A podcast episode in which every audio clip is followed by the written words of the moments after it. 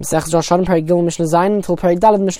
previous couple of Mishnayos discussed which shofaros are valid to fulfill the mitzvah of shofar and Rosh Hashanah. It should be noted that the main mitzvah of shofar and Rosh Hashanah is not to blow the shofar, but rather to hear the shofar be blown. And this Mishnah will bring a few cases of ways and different methods and different places in which one blew the shofar, and whether the sound which was produced by blowing the shofar in this way would be valid for fulfilling the mitzvah of shofar and Rosh Hashanah. Hatukel one who blows a shofar inside a pit, or inside a dus, which is very similar to a pit, However, the pit itself is surrounded by stones and it's got a wall all the way around it. It's not just the earth itself dug up, but it actually has proper walls inside the ground.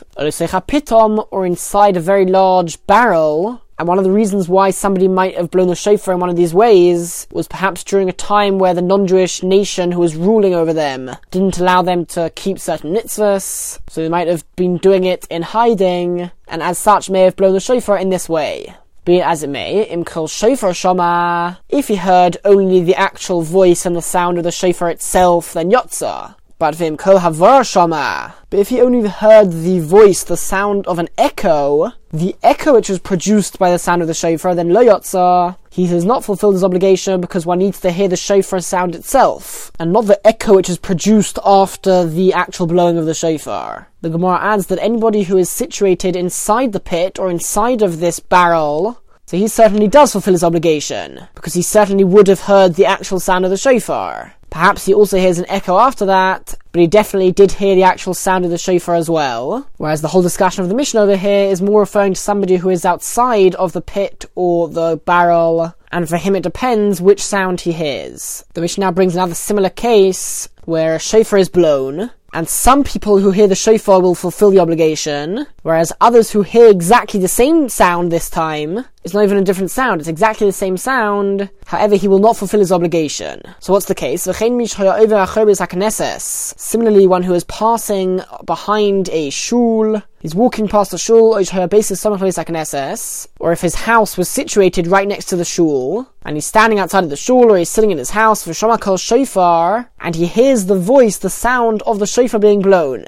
A Kol Megillah, or the voice, the sound of the Megillah being read on Purim. That's a mitzvah midrabanon. Shofar, of course, is a mitzvah midraisa. Says the Mishnah, Kivin liboy. If he had the right intention in his heart, in his mind, to fulfill the obligation of the mitzvah, then yotza. He has indeed fulfilled the mitzvah, vim lav. But if not, if he doesn't intend to fulfill the mitzvah, he only just hears the plain sound, then lo yatzay has not fulfilled his obligation. Even though this person heard and this person heard, meaning whether they intended to fulfill the mitzvah or not, either way he heard the shofar. Nevertheless, zekivin libay vsaleivin libay. this one intended to fulfill the mitzvah, and this one did not intend to fulfill the mitzvah. And the simple understanding of the Mishnah is that it goes according to the opinion that mitzvahs tzriches kavana. There's a debate in a number of places throughout Shas whether one needs to intend to fulfill the mitzvah when performing the mitzvah in order to fulfill it. And according to this Mishnah, it seems that one does indeed need that kavana. However, it could be that what the Mishnah is saying is that you have to have intention to be performing that act.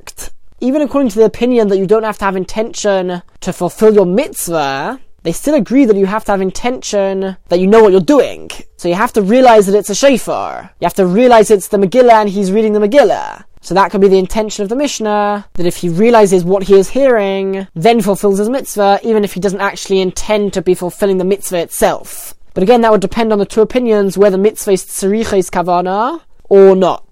Now, it should be noted that at least according to the simple understanding of the Mishnah, that it goes according to the opinion of mitzvah tzriches kavana, the one does need to, fulf- to intend to fulfill the mitzvah in order to fulfill it. The same applies for the person performing the mitzvah. Just like he needs to have the intention to fulfill the mitzvah, the one who is reading the Megillah or blowing the shofar, he also needs to intend that by his blowing and his reading of the Megillah, he is intending to fulfill the obligation of everybody who hears it. That's why the example of the Mishnah is specifically somebody who is next to a shul. So the person doing it in shul has the intention that anybody who is hearing it should fulfill their obligation. But if somebody overhears someone blowing a shofar for an individual, let's say, not in a shul for everybody to hear, So then he wouldn't fulfill his obligation, even if he has the intention to do so, since the one who is blowing the shofar or reading the Megillah would not have the intention. And we need the intention of both the person performing the act and the person who is fulfilling, fulfilling his obligation via that act.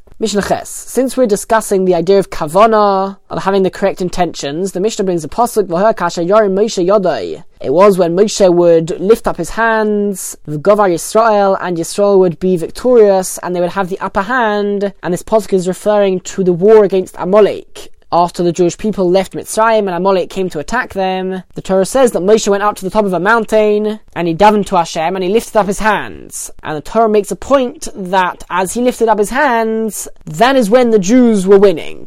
But when he put his hands down, then they would start falling. Asks the Mishnah obvious question, Is it the hands of Moshe which decides who will win the war, or who causes people to fall in war? Of course not. Rather, it's to tell you that as long as the Jewish people were looking upwards and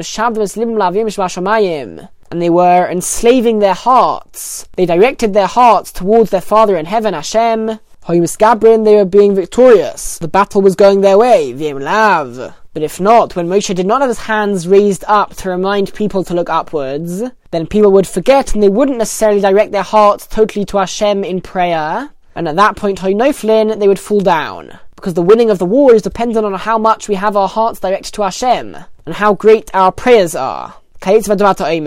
Similar to this matter, you should say, in the following case, you see another idea like this. When the Jews in the desert complained that they didn't have any food or water, so Hashem brought a plague of snakes and serpents, and they bit the people, many people died, and then the Jewish people started to repent, and they went to Moshe, and Moshe davened to Hashem, and Hashem told him to make a copper snake, and to put it on a pole.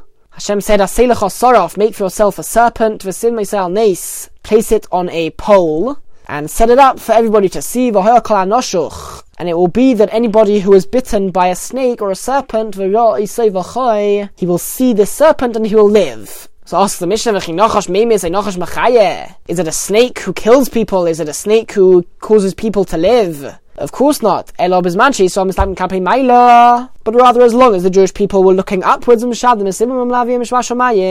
they were enslaving and directing their hearts towards Hashem in the heavens, their, their Father in heaven, they would be healed because they would look upwards. They would be reminded of Hashem and they'd be reminded of the real one who heals everybody. And they would daven to Hashem. And that's how they were healed. Not by the snake, of course. Fim lav. But if not, as long as the snake was not there and there was no reminder to look up to Hashem and daven to him, they would melt away and be destroyed, and they would not be healed and they would end up dying. Alright, now the perek ends off with a limitation on who is able to fulfill a mitzvah and to, to perform the act of the mitzvah in order to fulfill other people's obligation. So, for example, who would be able to read the Megillah or to blow the shofar? Cheresh, which generally refers to somebody who is both deaf and dumb. However, when it comes to the mitzvahs of shofar and Megillah, even somebody who can speak but he can't hear is not obligated in the mitzvah, because the whole mitzvah is to hear it and he can't hear it. So he's not obligated in the mitzvah. Shoiter, a fool, he doesn't have a sufficient level of understanding, and he is exempt from all mitzvahs, for katan, and a child under the age of barabas mitzvah, again, at least on a midairaisa level, he is exempt from all mitzvahs, and because these three people themselves are not obligated in the mitzvah, they cannot cause others to fulfill the obligation via their performance of the mitzvah.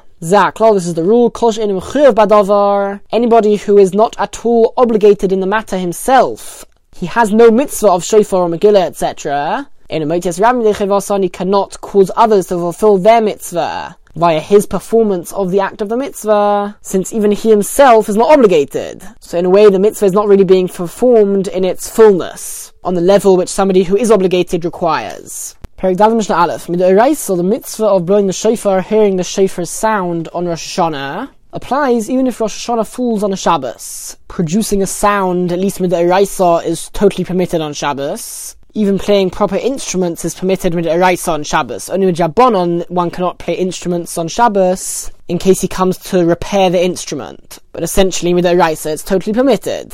However, midrabanon, if Rosh Hashanah falls on a Shabbos, the shofar is not blown. And the reason for this is that the Chachamim were concerned that people might come to carrying a shofar for Amos in a Reshus Harabim in a public domain, and it's forbidden to carry in a public domain on Shabbos mid and people might do that in order to ask an expert how to blow it, or they might bring it to shul, and so for a Shana falls on a Shabbos, Midrabon the shofar is not blown. The Chachomim have the power to go against the Torah if it is Shev al. If it's being passive and not doing something. So they can say, the Torah says you should do this, you should blow the shofar. The Chachom have the power to say, don't do it, sit back and don't do anything. So you're not actively going against the Torah. It's passive and the Chachom have the power to do that. The Mishnah in Sukkot says basically the same thing regarding the Arba Minim, that Midrabanon they should not be shaken on Shabbos for the same reason. And the, the Mishnah in Megillah says the same thing regarding the Megillah, that it should not be read if Purim falls on Shabbos, for the same reason that somebody might come to carry it in a public domain. Now there's a rule, Ein Shavus Bamikdash. Rabbinic prohibitions of Shabbos don't apply in the Beis Hamikdash. In most scenarios, the reason for the decree does not apply in the Beis Hamikdash. People are far more careful in the Beis Hamikdash, so they won't come to violate Taveris. And there's particular people appointed over things, and so rabbinic prohibitions of Shabbos do not apply in the Beis Hamikdash. And because of that, Yom Tov Shal Rosh Hashanah Shchalis Shabbos, if the Yom Tov Rosh Hashanah falls on a Shabbos, Bamikdash Hayutaken. In the Beis Hamikdash, they would still blow the shofar. Avali Medina, but not in the rest of the country, in case one comes to carry it in a public domain. There are those such as the Rambam,